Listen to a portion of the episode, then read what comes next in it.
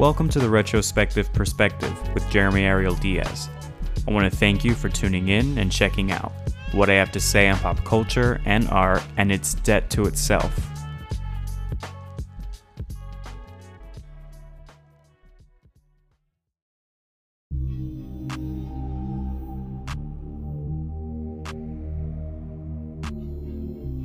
Trying to starve my kids and give my money to his firstborn.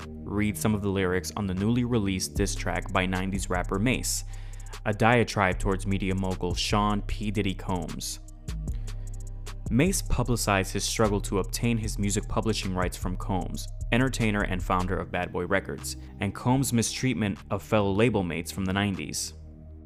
The diss track, called Oracle 2 The Liberation of Mason Betha, seemed to also inspire other former artists signed by Combs to air out dirty laundry, such as Freddie P. and Babs Bunny, both from 2000's group Da Band.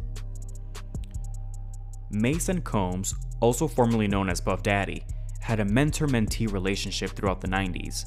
They were a hit making duo with a strong bond and, at one point, were even housemates.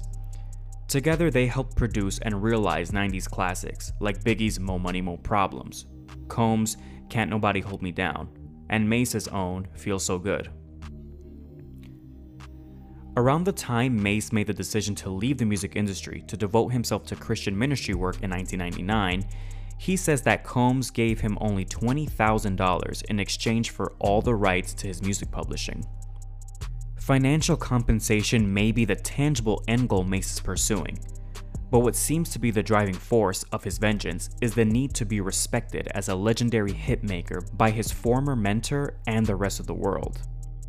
During a 2017 live radio interview with Angie Martinez on Power 105.1, Mase said, For 20 years, I've been taking the shorter end of everything to just make things go the way they needed to go. Mhm. If you think about even, you know, doing music with Puff, a lot of the songs I came to Puff with those songs. Done. People people they they never give me credit for that. All my awards went to Puff. I wrote all those songs. So what what would you want if you could like like what do you want your legacy to be? What do you That's why that's why Mhm. I'm rapping after the song. Cause I want my my legacy to be cleared up. Though once appraised at a $20,000 value, Mase alleged in a now deleted January 2020 Instagram post that he offered Combs $2 million to buy back his catalog, but was denied. Quote, his response was, If I can match what the European guy offers him, that would be the only way I can get it back. This is not black excellence at all. End quote. The post was made in response to a speech Combs gave at Clive Davis's Grammy Gala that year, where he criticized what he believed to be a lack of respect for black music and black artists. Quote, We need the artists to take back control. We need transparency. We need diversity. This is the room that has the power to force the change that needs to be made. End quote. Combs continued, rhapsodizing to a room full of A-list celebrities, quote, I'm here for the artists, so sign me up. End quote. Mase has made pointed claims that he is chiefly responsible for what would be known as the bad boy sound, and some journalists agree. But an invisible influence on the hip hop genre does not result in accolades, compensation, or icon status. One of the primary examples of the caliber of Mase's work being attributed to someone else is the 1997 number one smash, Mo Money Mo Problems, by his label mate, the late Biggie Smalls. The story goes that Mase was laying the groundwork on the instrumental track when Biggie, the bigger star, heard it, claimed it for himself, and had it released via Bad Boy Records as a posthumous single shortly after Biggie's death. more money, more problems? Yeah, but that was on Oh, Big Album. Right. So that was songs I had as my single that they gave the Biggie Got it. for his album. hmm Do you not get paid for those even now? Yes, but Oh, I'm yeah. saying like if you if you knew that Mase was the one doing all of that, you would see me in a different light. Even today, people praise Bad Boy, the gold, the real golden era of Bad Boy. I was spearheading. hmm Mase went on to explain that just as much as he benefited from Combs, Combs also benefited from him. Biggie made it and I'm not, you know, Biggie. Taking Biggie. away, right? You're not taking I'm away under nothing. Biggie. I'm nowhere near Biggie. Right, right, I gotta catch myself so somebody catch that and try to run with it. right. No, I'm saying, I'm saying, good catch, I'm good saying catch. when. Biggie, I'm saying when Biggie passed away, right, and the company is in ambiguity, and everybody is lost and in shambles. It was my pen mm-hmm, that made Bad Boy rise to the occasion. mm-hmm, It was my style to the point you think I was following Puff, and that was my style. It- it- I'm being number two on my own intelligence. I spoke with hip hop historian and San Antonio local DJ, Demario Holly, and he says these claims aren't too far fetched. Quote Mase had his time with him and Diddy tag teaming on the beats. It was a certain time, certain flavor in hip hop, and they were part of the golden era. End quote. Despite this, Holly says it's easy to forget all of the artists signed to Bad Boy Records throughout the years, which is why Mase's diss track can be seen as coming out of left field. I also spoke with music theorist Benjamin DeWinker of the University of Toronto, and he believes that Mase's diss track wasn't recorded in a style that musically elevated him above his former boss, and is evidence of a dying art form.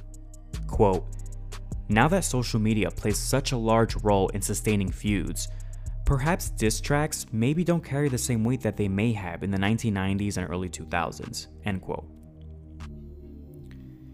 Though Mase is on the offensive in his new song and in recent statements on his clubhouse appearance, in that same 2017 interview with Angie Martinez, he clarified that he no longer felt animosity towards Combs.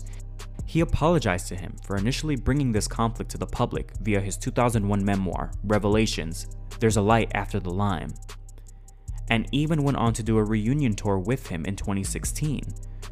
So, what's the reason for digging up the buried hatchet today? One can speculate that Mase is looking to acquire his publishing rights simply to sell them after seeing the multi million dollar deals other artists like Lil Wayne and John Legend have been able to make. Profits from streaming and live performing aren't what they used to be in a post pandemic world, and artists are finding the most savvy business move they can make is to get rid of the rights to their music in exchange for large sums of cash. Being unable to make such a decision in the face of a drying stream of income may have left Mase little choice but to fight for what he believes is his.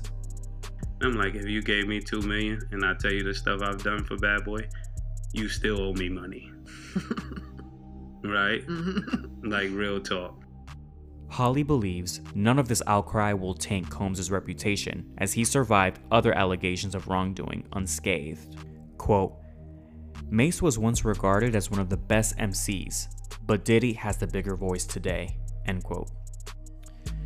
Mase noted in a clubhouse appearance in March that he's worked with mediators, including a pastor, to try and come to an agreement with Diddy over the dispute of his publishing and financial compensation, and said he's exhausted all other options. When asked what was one of the most memorable things Biggie told him before his passing, make sure you get yours. Combs may have won a few battles, but Mase is prepared for a war. His legacy depends on it.